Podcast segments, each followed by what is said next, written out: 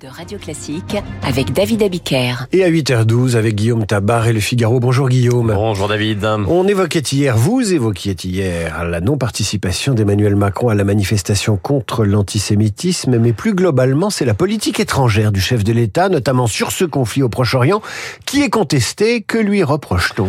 Ben, En fait, ce qu'on lui reproche, c'est la mauvaise face du en même temps.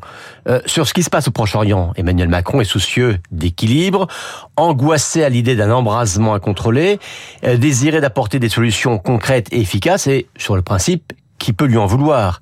Mais euh, dans les faits, cela s'est traduit par des prises de position parfois brouillonnes et souvent contradictoires.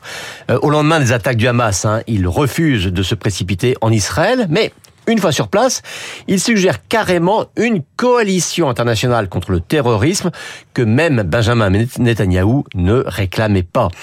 Puis il rétrograde en appelant à une trêve humanitaire, une ligne pour le coup partagée par beaucoup, et puis ce week-end, il réclame un véritable cessez-le-feu, soit exactement ce que réclame Jean-Luc Mélenchon. Et eh ben cette fois, c'est Israël qui s'inquiète, au point que le président français doit appeler son homologue israélien, Herzog, pour lui redire la solidarité de la France dans sa lutte contre le terrorisme du Hamas. Alors le souci d'équilibre du président n'est-il pas une tradition de la diplomatie française depuis très très longtemps? Oui, mais entre l'équilibre et euh, l'approximation ou le contretemps, eh bien la frontière est parfois tenue. Euh, et le tenu, pardon, et le chef de l'État paye aussi ses velléités au Proche-Orient qui sont souvent restées lettres mortes. Je pense à ces tentatives de règlement au Liban et de manière plus générale en politique étrangère, Emmanuel Macron semble avoir des difficultés à trouver, sinon le ton juste, du moins le ton qui soit compris de nos alliés. Euh, sa volonté de soutenir l'Ukraine tout en préservant la Russie n'a pas été du goût de nos partenaires européens.